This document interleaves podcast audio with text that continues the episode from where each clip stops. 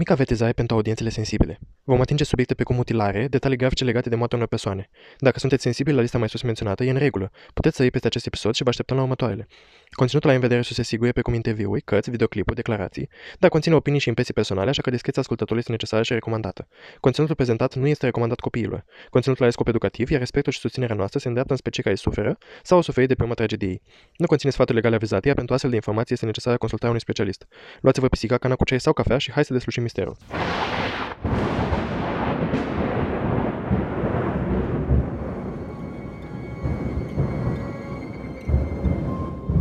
Toamna anului 2021, două pisici au început propriul lor podcast. Apoi au spus, pur, să se facă lumină în acest caz. Iar apoi am apărut noi, Cristina și Alex, pentru a transmite mai departe voința pisicească. Să ne facem așadar comozi și hai să vedem ce ne-au dus pisicile în această săptămână. În această săptămână discutăm despre primul criminal în serie din America. Vom discuta ceea ce se știe despre crimele pe care le-a comis, precum și despre miturile legate de activitatea sa criminală. În final, vom vorbi despre ce surprize aduce moșul pisorilor cu minți. Bună! Salutare! Ce spune un om de zăpadă altuia? Salutare! Mi se pare mie sau miroase a morcovi? Ador glumele de Crăciun și, în general, nu sunt fan neapărat al bancurilor, mai ales al celor românești, pentru că majoritatea sunt bancuri cu bulă sau cu blonde și ambele categorii le urăsc. Dar bancurile de Crăciun sunt atât de simpatice și uh, se potrivesc în sfârșit anul ăsta cu vremea de afară. Că, cel puțin în, uh, în partea asta a Moldovei, uh, a ninsoleacă, bine, zilele viitoare va fi floșcăraie, cel mai probabil, dar a ninsoleacă și ne-a uh, crescut uh, în suflete spiritul Crăciunului. Da, bă, de fiecare dată abia aștept uh, prima zi de decembrie ca să am în sfârșit o scuză să scot toate decorațiunile de Crăciun, să pun luminițele, să aprind uh, tot ce crăciunesc prin casă și să nu fiu o dubioasă. Dar uh, niciodată nu zic că este prea devreme să sărbătorești Crăciunul. E doar probabil uh, o scuză așa puierilă, mai mult pentru am câțiva prieteni și mai mea au chestia asta că să lăsăm pentru decembrie decorațiunile de Crăciun și luminițele. Așa că, în sfârșit, e Crăciunul. Da, acum că ai pomenit de începutul de decembrie, uh, vreau să vă spun la mulți ani românilor. Nu, mai te rog eu, nu. Uh, da, suntem în uh, acele două, trei zile din an când uh, toată lumea este mândă că este român și după aceea, bineînțeles, deja sunt toți la a duceța de răpă. Și este o temă pe care am auzit-o foarte frecvent, mai ales anul ăsta.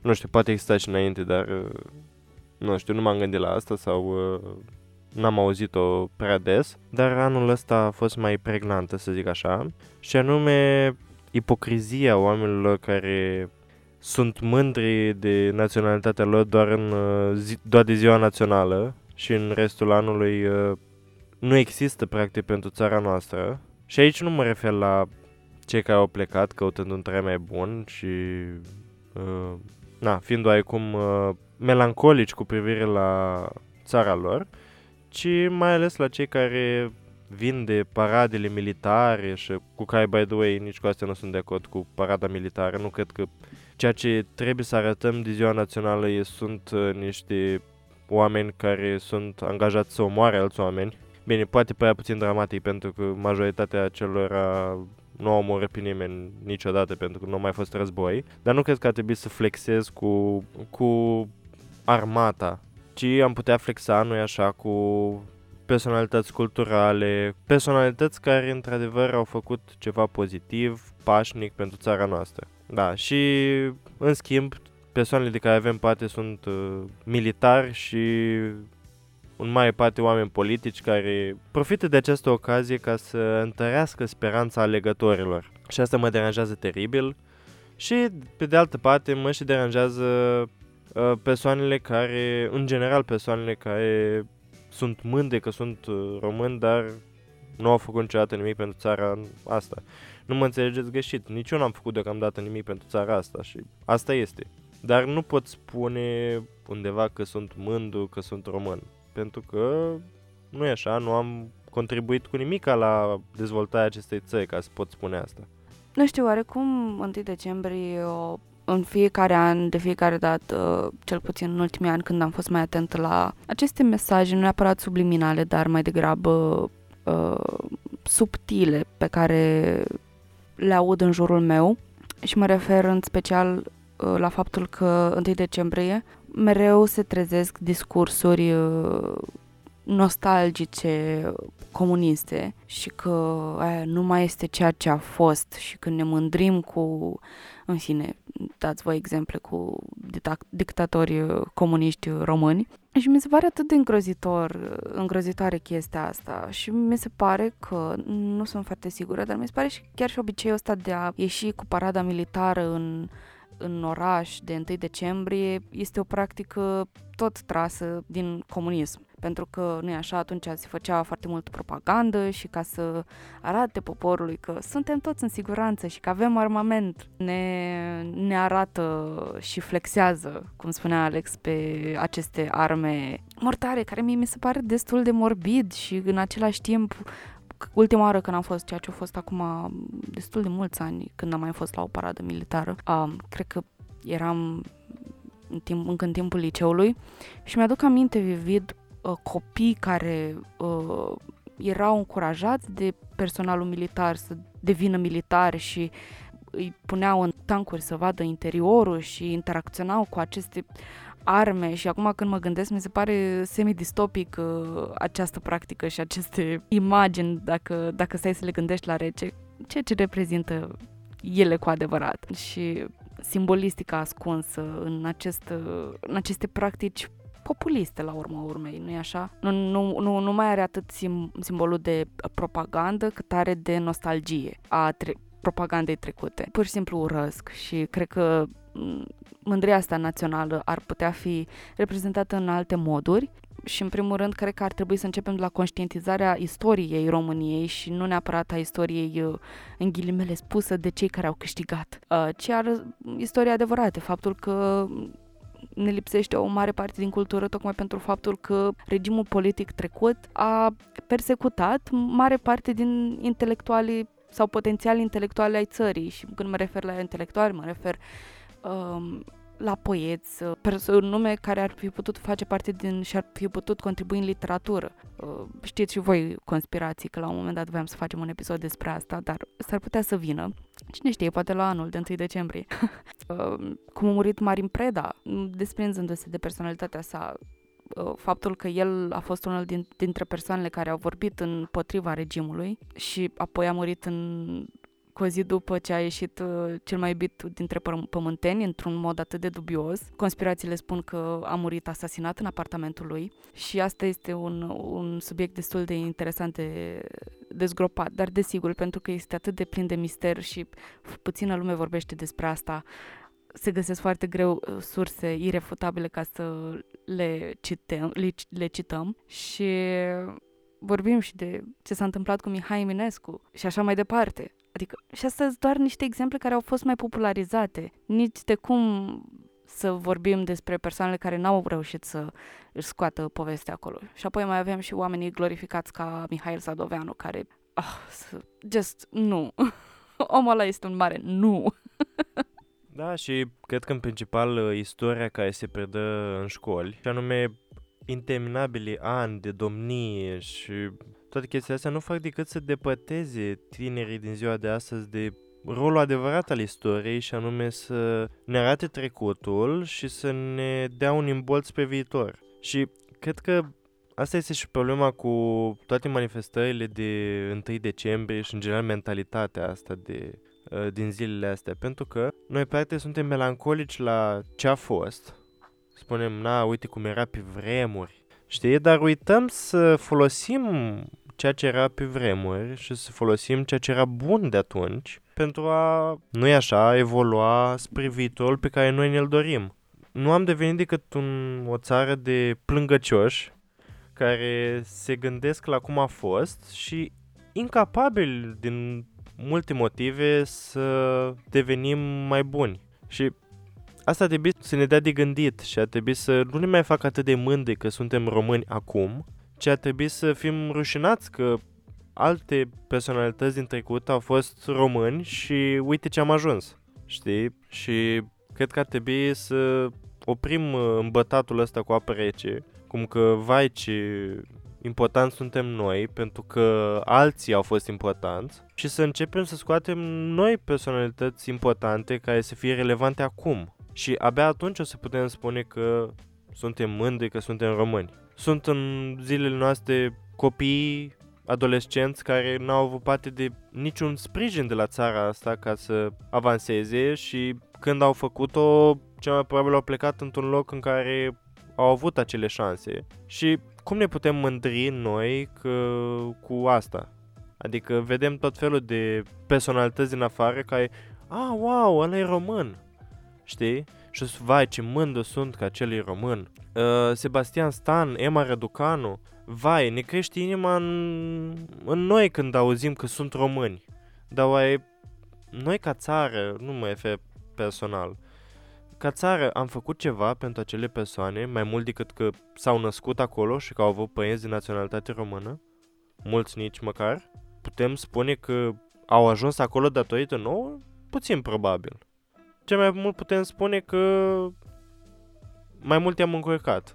Despre asta nu se vorbește în paradele de 1 decembrie. Se vorbește în schimb despre tot ce s-a întâmplat bun în trecut și ce bine ne descurcăm noi acum. Că lasă, că nu-i chiar atât de rău, că uite, se întâmplă și lucruri bune. Și nu-i greșit să ridici moralul persoanelor, dar trebuie să și duci undeva motivația asta, să o transformi în ceva pozitiv. Dar, în schimb, tot ce se vrea este să uh, minimizeze groapa în care suntem și să ridice moralul doar ca să mai reziste un an. Ai punctat foarte bine cu mândria reușitelor altor persoane, pentru că văd uh, adesea această practică peste tot, fie individual, fie la nivel național, cu mândrirea, reușit, mândria reușitelor altor persoane reușite cu care noi n-am avut nimic de a face. Am mai dat în uh, episoadele trecute un exemplu cu uh, erau o chelneriță sau o persoană care servea la, în fine, undeva în Suceava și zicea, ia uite, știi, știi uh, ce face fata aia? E studentă la medicină și era super mândră că de reușita ei că era și o, cumva o și-o însușea ea însăși faptul că persoana aia a reușit și că a ajuns în, în fine, orice loc. Și e o chestie care nu mi se pare particular doar la acea persoană, singură persoană, cred că e o chestie mai comună, pentru că facem asta și există asta peste tot. Și dacă e să ne gândim, toate persoanele care au făcut performanță în țară și au făcut performanță în general și, eu știu, au și naționalitatea de român or whatever, de cel mai multe ori au făcut-o pe barba lor, să zic așa pe fondurile lor, pe eforturile lor, fără să fie susținuți, eu știu, de guvern sau de instituții și așa mai departe. Și mai e chestia asta, dacă e să plecăm de aici cu o concluzie uh, potrivită, ar fi chestia asta că faceți-vă voi pe voi mândri. Faceți-vă viața și faceți-vă mediul din jurul vostru astfel încât voi să fiți mulțumiți cu ceea ce aveți în jurul vostru. Și cred că asta este mândria adevărată, nu neapărat de român, ci mândria de oameni, pentru că, you know, ca să fac o referire la, la o vorbă română, omul sfințește, sfințește locul. Eu oarecum așa o duc într-o latură de uh, be, be the change you wanna be, știi? Fii schimbarea pe care vrei să o vezi. Și în momentul în care o să reușim în mod colectiv să avem o țară decentă, pentru că nu avem o țară decentă. În momentul în care o să avem persoane care sunt bine tratate, când o să avem o țară în care uh, face ceva pentru ca minoritățile, fie sexuale, fie etnice, să aibă un loc și să trăiască bine în societatea românească și mai avem mult de lucru până atunci și în momentul în care o să mă uit la România și o să văd aceste persoane că sunt bine tratate în orice uh, mod posibil, atunci o să fiu mândră și um, până atunci am rămâne de, de făcut doar de schimbat sau de uh, educat în, uh, în cercul meu cât de mult, uh, cât de mult pot până eu știu, o să ajung în ipostaza în care o să fac mai multe în, și în privința asta. Așa că uh, să citez un, uh, pod, un alt podcast pe care l-am ascultat zilele trecute, uh, podcastul de filozofie și vi-l recomand. Uh, în outro acel podcast are, vă las să vă gândiți. Așa că gândiți-vă la asta, despre întregul concept de naționalism și despre schimbările pe care le putem face noi între noi în comunitățile noastre ca să contribuim la o Românie de care să fim eventual într-un viitor, sperăm cât mai apropiat, dar vedem mai de care să fim mândri. Thank you for coming to my TED Talk. da, uh, îți mulțumim uh, pentru uh, discurs, acum uh, poți pleca. și lași uh, pisicile în loc, ai văd că uh, sunt și ele interesate astăzi de podcast, sunt pe jurul nostru pe aici, Mișună. Și cred că Mișună, pentru că noi așa, nu ne-am mai auzit de mult, Uh, la un episod, am avut o perioadă foarte încărcată. Eu am avut examene, Cristina și a început lucrul la licență, despre care cred că ne va spune în episoadele viitoare. Um, dar iată-ne aici, mă scuzați că am întârziat, cu nou, iată-ne cu un nou episod um, în care vom vorbi despre H.H. Holmes se spune, este primul criminal în serie al Americii. Acesta s-a născut uh, sub numele de Herman Webster Mudgett în Gilmanton, în Gilmanton, New Hampshire, la data de 16 mai 1861. Părinții săi, Levi Houghton Mudgett și Theodate Page Price, ambii descendenți ai primilor imigranți englezi din zonă, au mai avut alți copii, iar Mudgett a fost al treilea copil născut al părinților săi. A mai avut o soră mai mare, Ellen, un frate mai mare, Arthur, un frate mai mic, Henry, și o soră mai mică, Mary. Deci erau cinci la părinți. Tatălui Holmes provenea dintr-o familie de agricultori, iar în unele momente a lucrat ca femier, comerciant și pictor de case. Aparent, pe atunci era o ocupație. Părinții săi erau metodiști devotați. Încercările ulterioare de a încada pe Holmes în tipaile întâlnite la criminali în serie moderni L-au deschis pe acesta torturând animale și suferind de abuzuri din partea unui tată violent, însă relatările contemporane și ale maturilor oculare despre copilăria sa nu oferă dovezi în niciun caz pentru aceste fapte. La vârsta de 16 ani, a absolvit Phillips Exeter Academy și a acceptat slujbe de profesor în Gilmanton și mai târziu în Alton, în apropiere. La 4 iulie 1878, s-a căsătorit cu cea care avea să fie prima sa soție, Clara Lovering în Alton, iar fiul lor, Robert Loving Mudgett, s-a născut la 3 februarie 1880 în Loudon, New Hampshire.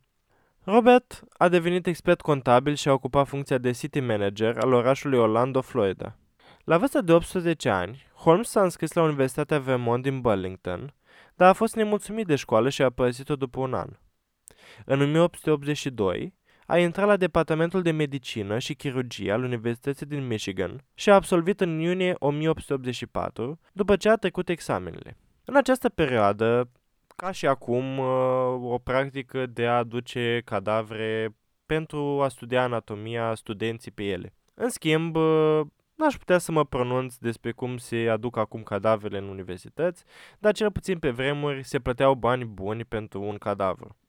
Bineînțeles că fratele nostru Holmes a decis că i-a prinde bine niște bănuți, așa că a început să îl ajute pe cel care se ocupa de adusul cadavrelor ca să primească și el un bănuț. Vom vedea că această practică l-a inspirat în uh, oarecum în viitoarele sale jumbușlucuri, ca să spun așa. Uh, dar deocamdată trecem mai departe. După cum ziceam, în timp ce era înscris la această universitate, a lucrat în laboratorul de anatomie sub conducerea profesorului William James Herdman, pe atunci instructor șef de anatomie, și se spune că cei doi ar fi, s-ar fi ocupat de facilitarea jefuirii de morminte pentru a furniza cadavre medicale, după cum spuneam. Nu întotdeauna erau cele mai ortodoxe uh, metode. Holmes făcuse ucenicie în New Hampshire sub îndumarea lui Nahum White, un cunoscut susținător al uh, disecției umane. Ani mai târziu, când Holmes a fost suspectat de crimă și a pretins că nu este altceva decât un escroc de asigurări, el a recunoscut că a folosit de mai multe ori cadavre pentru a frauda companiile de asigurări de, vi- de sănătate în timpul facultății. El mergea la companiile de asigurări și spunea că, uite, persoana asta a murit, iar rudele sale au nevoie de asigurarea sa de viață. Iar asigurările plăteau rudelor, adică el, o sumă de bani pentru asta. Dar persoana aia într-adevăr nu murise, ci el adusese un cadavru care semăna cu acea persoană și îți pretindea că a fi ruda ei. Și așa făcea el bani și totodată după aia cadavrul îl ducea la facultate și mai făcea bani și acolo. Omul meu se descurca, adică avea nevoie de bani pentru viața de studenție. I mean. Da, și acum, în general, circulă foarte multe zvonuri în legătură cu viața și crimele sale. Majoritatea dintre ele sunt uh, oarecum nefondate și false. Dar una care mi s-a părut uh, mie interesantă, nu a fost dovedită, dar mi s-a părut interesantă și random așa, a fost cea unui prieten uh, al său din, uh, din facultate, cu care obișnuia să jefuiască măminte și să facă schema cu asigurări. Și la un moment dat el îi promiseseră un uh, corp uh, facultății și până la urmă nu mai găseau în seara aia și avea nevoie pentru zilele următoare.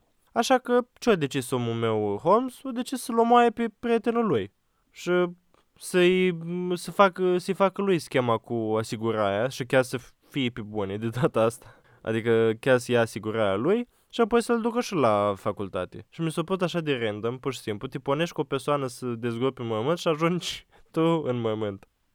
Avea o obligație și erau amândoi în acest business, așa că trebuiau să se descurce cum au putut.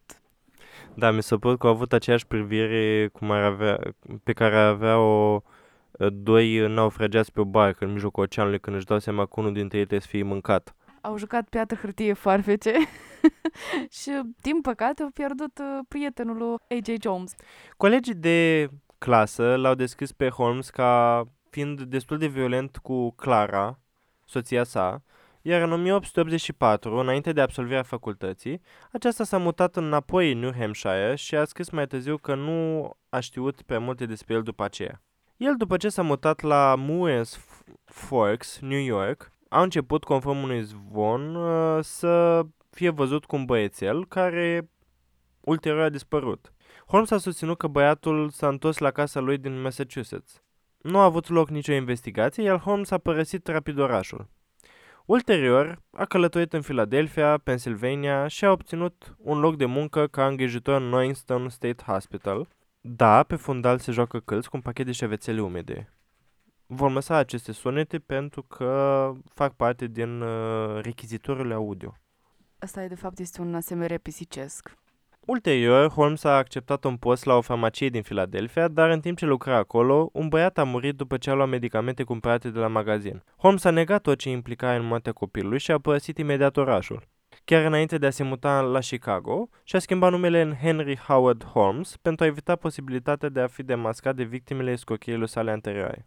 În măturisirea sa de după arestare, Holmes a susținut că l-a ucis pe fostul său coleg de la școala de medicină, Robert Leacock, în 1886 pentru bani de asigurare. Acesta este acel coleg despre care vă spuneam. Cu toate acestea, Leacock s-a dovedit că a murit la Watford, Ontario, în Canada, la 5 octombrie 1889.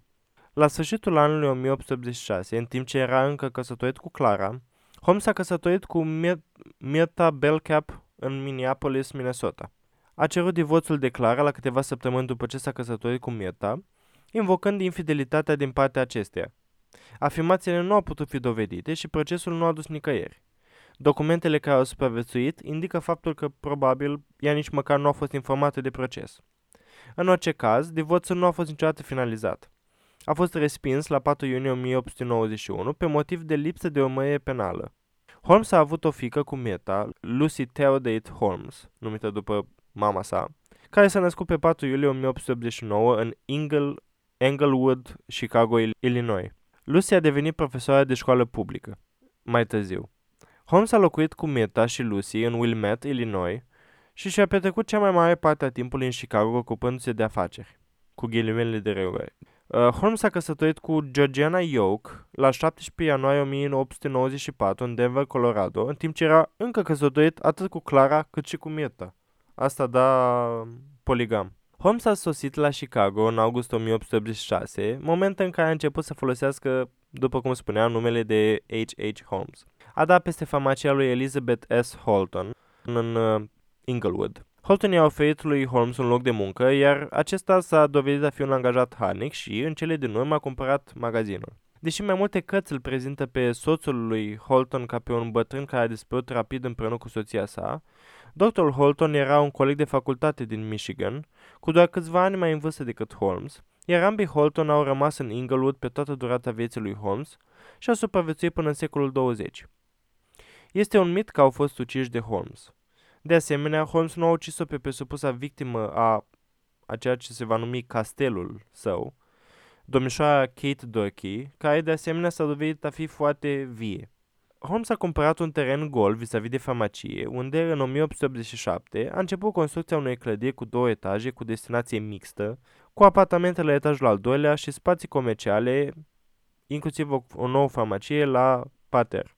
Un creditor al lui Holmes, pe nume John de Brul, a murit de apoplexie pe 17, 17 aprilie 1891 în farmacie. Când Holmes a refuzat să plătească arhitecții sau compania siderurgică, aceștia l-au dat în judecată în 1888. În 92, el a adăugat un al treilea etaj, spunându-le investitorilor și furnizorilor că intenționa să-l folosească ca hotel, în timpul viitoarei expoziții mondiale de la Columbia, deși partea de hotel nu a fost niciodată finalizată. În 1892, hotelul a fost oarecum finalizat, cu trei etaje și un subsol. Parterul a fost amenajat pentru magazin, uh, dar relatări fictive relatează că Holmes a construit hotelul pentru a atrage turiștii care vizitau expoziția mondială din apropiere pentru a-i ucide și a le vinde scheletele la școlile de medicină. Nu există nicio dovadă că Holmes ar fi încercat vreodată să atragă străini în hotelul său pentru a-i ucide. Pe lângă crimele pe care le face în general un criminal, uh, sunt încă atâtea care de cele mai multe ori uh, nu au existat niciodată. Uh, de fapt, niciuna dintre victimele sale probabile nu a fost un străin. Holmes a avut o istorie de vânzare a cadavrelor către școlile de medicină. Cu toate acestea, el și-a achiziționat marfa prin jefuirea mămintelor și nu prin crimă. În rapoartele din acele vremuri au etichetat clădirea drept Castelul Crimelor uh, al lui Holmes, susținând că structura conținua camere de tortură secrete, trape, camere de gazare și un crematoriu la subsol. Niciuna dintre aceste afirmații nu a fost dovedită adevărată. Alte relatări susțin că hotelul era alcătuit din peste 100 de camere și dispus ca un labirint, cu uși care se deschideau în pereți de cărămidă, camere fără ferestre și scări fără ieșire. Conținua câteva camere ascunse. Într-adevăr, Clădirea conținea câteva camere ascunse, dar acestea erau folosite pentru a ascunde mobila pe care Holmes o cumpărase pe credit și pe care nu intenționa să o plătească. Hotelul a fost distrus de un incendiu provocat de un piroman necunoscut la scurt timp după ce Holmes a fost arestat, dar a fost în mare parte reconstruit și folosit ca oficiu poștal până în 1938. Pe lângă infamul său castel al crimelor, Holmes avea și o fabrică cu un etaj despre care susținea că urma să fie folosită pentru îndoirea sticlei. Nu este clar dacă cuptorul fabricii a fost folosit vreodată pentru îndoirea sticlei. S-a speculat că a fost folosit pentru a distruge dovezile incriminatoare ale crimelor sale. Una dintre primele victime ale lui Holmes a fost amanta sa, Julia Smith. Aceasta era soția lui Ned Connor, care se mutase în clădirea lui Holmes și începuse să lucreze la teșgheaua farmaciei sale. După ce Connor a aflat despre aventura uh, Juliei cu Holmes, și-a dat demisia și s-a mutat, lăsând-o pe aceasta și pe fica ei, Pearl, în urmă. Julia a obținut custodia lui Pearl și a rămas la hotel, continuându-și relația cu Holmes. În schimb, Julia și Pearl au dispărut în ajunul Crăciunului din 1891, iar Holmes a susținut mai târziu că aceasta a murit în timpul unui avort. În ciuda pregătirii sale medicale, era puțin probabil ca Holmes să aibă experiență în efectuarea de avorturi, iar mortalitatea numai unei astfel de proceduri era ridicată la acea vreme. Holmes a pretins că a otrăvit-o pe Pearl, probabil pentru a ascunde circumstanțele moții mamei sale. Un schelet parțial, probabil al unui copil de vârsta lui Pearl, a fost găsit în timpul săpăturilor din pivnița lui Holmes. Tatălui Pearl, Ned, a fost un martor cheie la procesul lui Holmes din Chicago. Mai târziu, Emmeline uh, Sigrande a început să lucreze în clădire în mai 1892 și a dispărut în luna decembrie a aceluiași an. Zvonurile care au urmat dispariției sale au susținut că a fi rămas însăcinată cu ceea ce ar fi fost fiul sau fica lui Holmes, fiind o victimă posibilă a unui uh, alt avot eșuat pe care Holmes a încercat să-l ascundă. O altă tânără care a lucrat pentru Holmes în clădirea sa, pe nume Emily Van Tassel, a dispărut și ea în condiții necunoscute. În timp ce lucra în clădirea Chemical Bank de pe Dearborn Street, Holmes l-a cunoscut și pe, s-a împrietenit cu Benjamin uh, Peitzel, un tâmplar cu un trecut infracțional care expunea în aceeași clădire un coș de cărbune pe care îl inventase. Holmes l-a folosit pe Peitzel ca mână dreaptă pentru mai multe planuri criminale. Un procuror districtual l-a deschis mai târziu pe Peitzel ca fiind unealta lui Holmes, creatura sa. La începutul anului 1893, o fost actriță pe nume Minnie Williams s-a mutat la Chicago. Holmes a pretins că a întâlnit-o într-un birou de angajare, deși ei se stau zvonuri că o cunoscuse în Boston cu ani înainte. El a oferit un loc de muncă la hotel ca stenografă personală, iar ea a acceptat. A convins-o pe William să transfere actul de proprietate al uh, unei proprietăți de ale sale din Fort Worth, Texas, către un bărbat pe nume Alexander Bond, un pseudonim al lui Holmes. În aprilie 1893, Williams a transferat actul de proprietate, Holmes fiind notarul. A semnat ulterior actul de proprietate către Peitzel, dându-i pseudonimul Benton T. Lyman, iar în luna următoare, Holmes și Williams, prezentându-se ca soț și soție, au încheiat un apartament în Lincoln Park din Chicago. Sora lui Minnie, Annie, a venit în vizită și a venit în vizită și, în iulie, i-a scris mătușii sale că plănuia să-l însoțească pe fratele Harry în Europa. Nici Minnie și nici Annie nu au mai fost văzute în viață după 5 iulie 1893. Deși nu a fost dovedit, Holmes a fost suspectat de uciderea altor șase persoane care au dispărut între 1891 și 1895. Doctorul Russler, care avea un cabinet în așa zisul castel, a dispărut de asemenea în 1892. Kitty Kelly, o stenografă a lui Holmes, a dispărut de asemenea în 1892. John Davis din Greenville, Pennsylvania, a mers să viziteze expoziția mondială din 1893 și a dispărut de asemenea. În 1920, fica sa a cerut ca acesta să fie declarat legal mort. Henry Walker din Greensburg, Indiana, care a dispărut în noiembrie 93, se presupune că și-a, asigurat, și-a făcut asigurarea de viață la Holmes pentru 20.000 de dolari și le-a scris prietenilor că lucra pentru Holmes în Chicago. Deci omul meu este medic, notar, asigurator de viață, criminal în serie, orice ai nevoie îl găsești la AJ Jones. Da, era un fel de doctor frizer de pe vremea aia. Făcea și voturi și era și gropare în timpul liber. Deci nu-i, nu-i de glumă. Cred că iați un bărbat care e bun la toate, I guess. da, numai să nu fii bun și la a te omoră. O victimă necunoscută de altfel a fost o anume Lucy Burbank. Canetul ei de bancă a fost găsit în castel în 1895. În iulie 94, Holmes a plecat din Chicago în timp ce companiile de asigurări făceau presiuni pentru a-l urmări în justiție pentru incendiere. A reapărut în uh, Fort Worth, unde a moștenit o proprietate de la surorile Williams, la intersecția dintre actualele Commerce Street și Second Street. Aici a încercat din nou să construiască o structură incompletă, fără să-și plătească furnizori și antreprenori. În această clădire nu a mai fost comis niciun alt asasinat, cel puțin din câte se știe. În iulie 94, Holmes a fost arestat și încarcerat pentru prima dată pentru scurt timp, sub acuzația de vânzare de bunuri ipotecate în St. Louis, Missouri. A fost eliberat imediat pe cauțiune, dar, în timp ce se afla în închisoare, a purtat o conversație cu un condamnat pe nume Marian Hedgepet, care îi spășea o pedepsă de 25 de ani. Holmes a pus la cale un plan pentru a înșela o companie de asigurări cu 10.000 de dolari, încheind o poliță de asigurare pentru el însuși și apoi simulându-și moartea.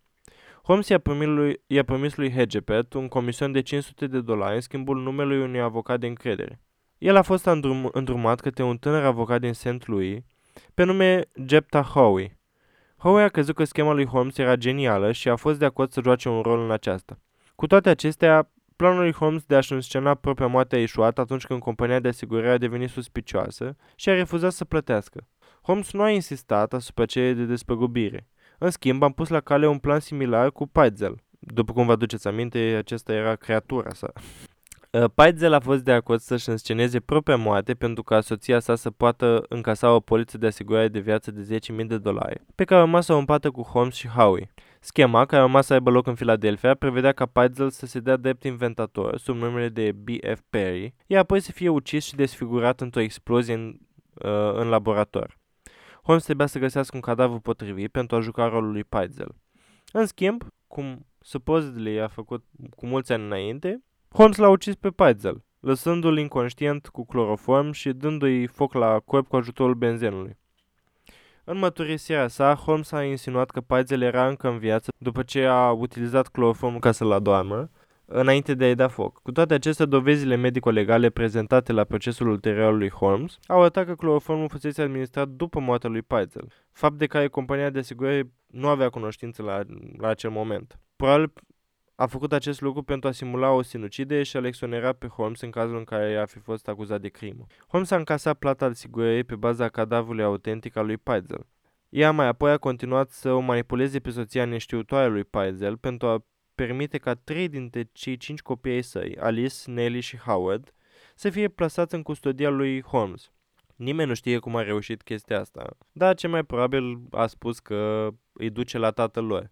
Fica cea mare și bebelușul, ceilalți doi copii, au rămas cu doamna Peitzel. Holmes și ceilalți trei au călătorit prin nordul Statelor Unite și în Canada. În același timp, el a escortat-o pe doamna Peitzel de-a lungul unor, unui traseu uh, paralel cu cel al uh, copiilor, în timp ce folosea diverse pseudonime și o mințea cu privire la moartea soțului ei, susținând că Peitzel se ascundea la Londra. Pe cum și despre adevăratul loc unde se aflau cei trei copii dispăruți. În Detroit, chiar înainte de a intra în Canada, au fost despărțiți doar de câteva străzi.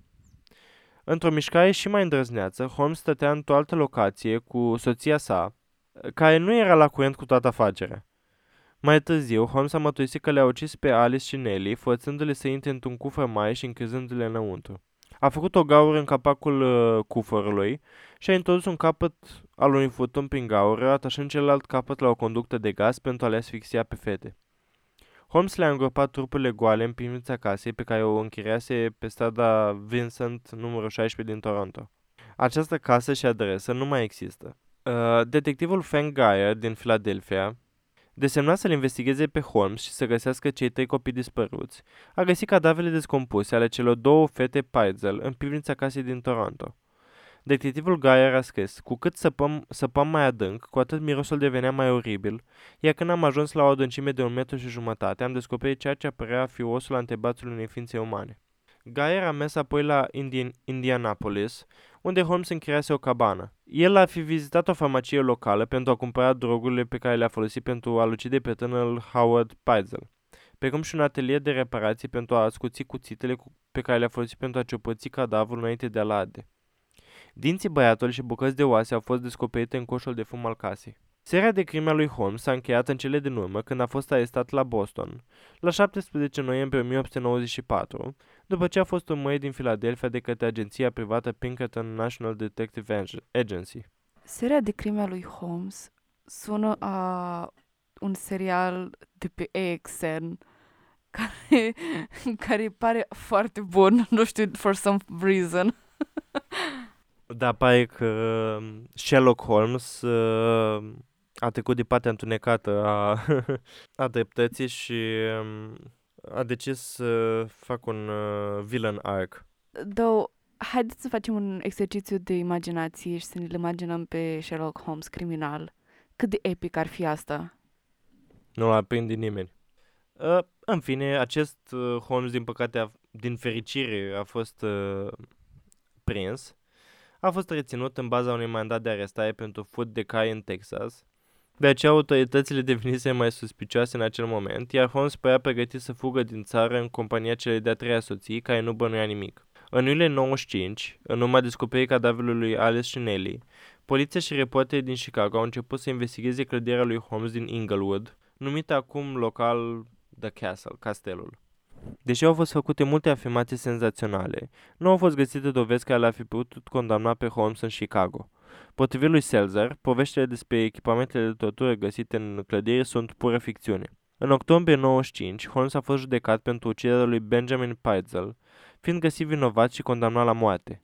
Până atunci, era evident că Holmes i-a omorâse și pe cei trei copii Peitzel dispăruți. În urma condamnării sale, Holmes a mărturisit 27 de crime în Chicago, Indi- Indianapolis și Toronto, deși unele persoane pe care a mărturisit că le-a ucis erau încă în viață. El a fost el a mărturisit și șase tentative de crimă. Holmes a fost plătit cu 7500 de dolari de către ziarele Hearst din, în schimbul mărturisirii sale, s-a dovedit a fi în mai parte un uh, nonsens.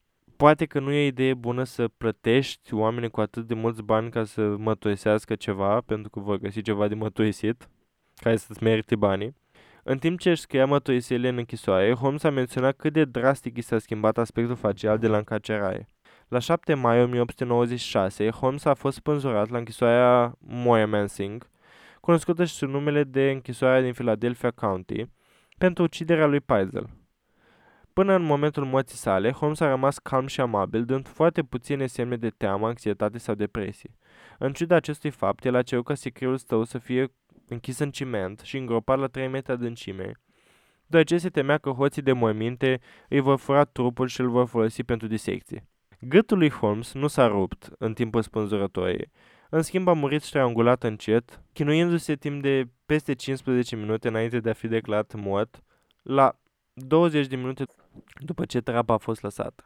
După execuție, trupul lui Holmes a fost înmământat într-un moment nemarcat la cimitirul Holy Cross, un cimitir catolic din Eden, suburbie din vestul Filadelfiei, Pennsylvania. În ajunul anului nou din 1909, Hedgepet, care fusese grațiat pentru că l-a denunțat pe Holmes, a fost împușcat și ucis de către ofițerul de poliție Edward Jaburek în timpul unei tâlhării la un salon din Chicago. La 7 martie 1914, Chicago Tribune a raportat că, odată cu moartea lui Patrick Kinlan, fostul îngrijitor al castelului, misteriile castelului lui Holmes vor rămâne neexplicate. Quinlan se sinucisese luni stricnină. Uh, cadavrul său a fost găsit în dormitorul său cu un bilet pe care scria Nu am putut dormi. Rudele supraviețuitoare ale lui Quinlan au susținut că acesta fusese bântuit timp de câteva luni și că suferea de halucinații. Castelul în sine a fost mistuit în mod misterios de un incendiu în august 1895. Potrivit unui fragment de ziar din New York Times, doi bărbați au fost văzuți intrând în partea din spatea clădirii între orele 8 și 9 p.m. 8 și 9 seara. Aproximativ o jumătate de oră mai târziu, au fost văzuți ieșind din clădire și fugind rapid. După mai multe explozii, castelul a luat foc. Ulterior, închetatorii au găsit o canistă de gaz pe jumătate goală sub treptele din spatele clădirii. Ă, clădirea a supraviețuit incendiului și a rămas în us până când a fost demolată în 1938. Locul este ocupat de sucursala Englewood a Serviciului Poștal al Statelor Unite.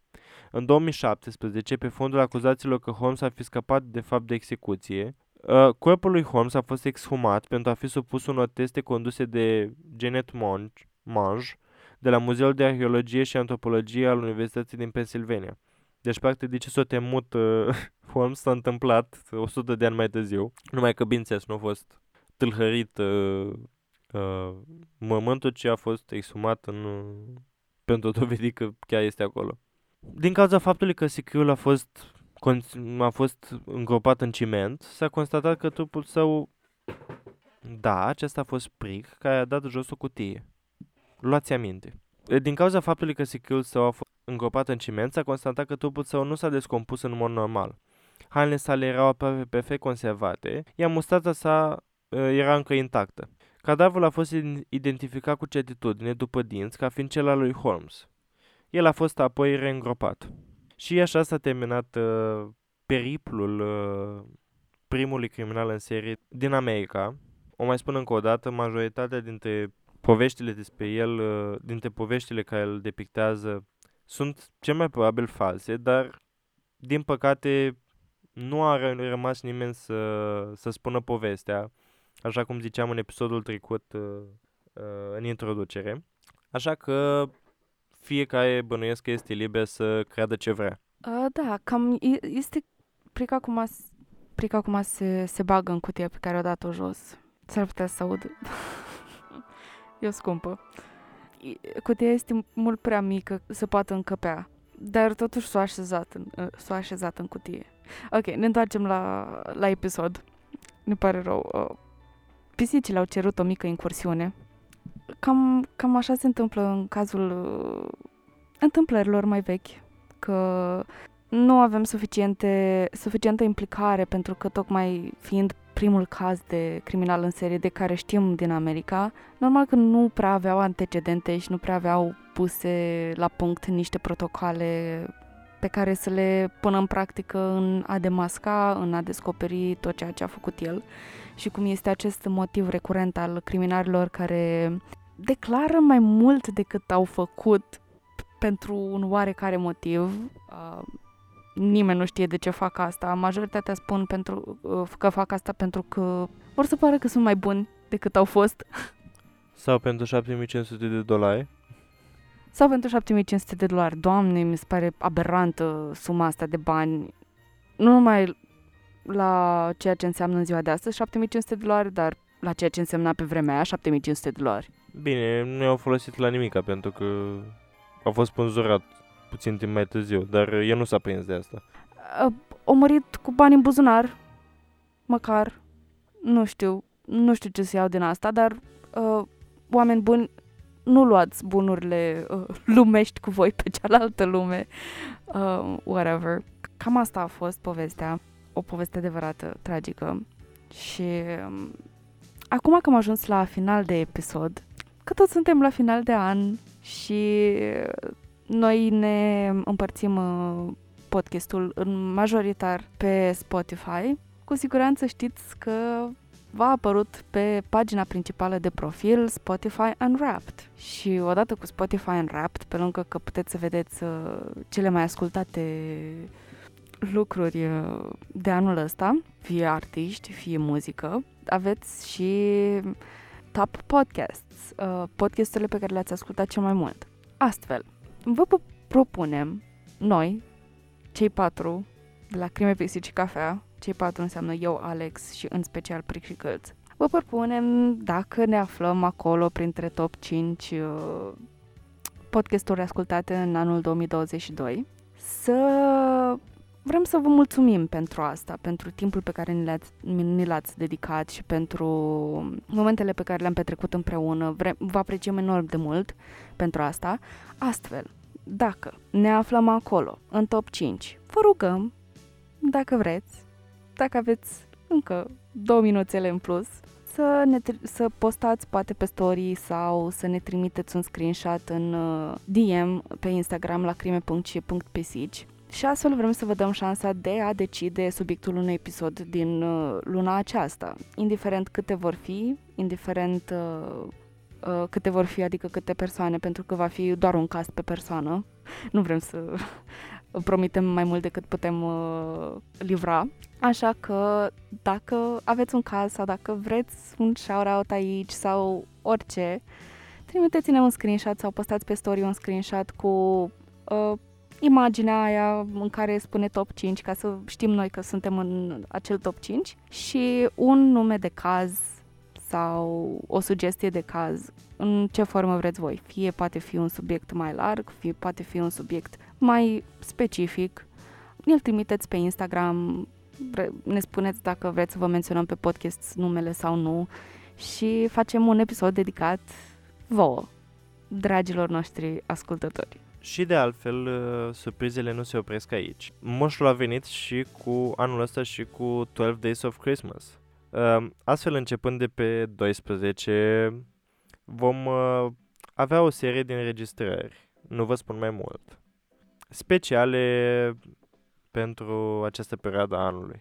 Vă vom spune mai multe în cele ce urmează și ca cele mai bune lucruri din viață, acesta este o, o surpriză deocamdată. Cam asta este, cam atât a fost episodul de astăzi. Uh, sperăm că v-a plăcut să petreceți un timp cozy lângă noi. Ne-am aprins luminițele la început de podcast, pisicile mișună în continuu pe lângă noi. Pric încă stă în cutie. De atunci de când v-am spus, Pric încă stă în cutie, în cutia de la interfața audio. Uh, cam atât. Acum trebuie să închidem, să mergem să facem brăduțul. Abia aștept. Care este avantajul că ai mai multe locuri uh, unde poți merge să, să stai. Faptul că poți face brăduțe peste tot. Care este avantajul să fii adult? Poți să-ți faci braduri oricând. Dacă aș scoate bradul din, uh, din dulap uh, în mijlocul lui iulie, Cristina la face. Da. Și nu o judec. Uh, ba chiar aș ajuta-o. Uh, dar acestea fiind spuse, vă urăm cel mai crăciunesc decembrie și ne vedem uh, săptămâna viitoare cu mai multe surprize și până atunci, spor la ascultat! Pa!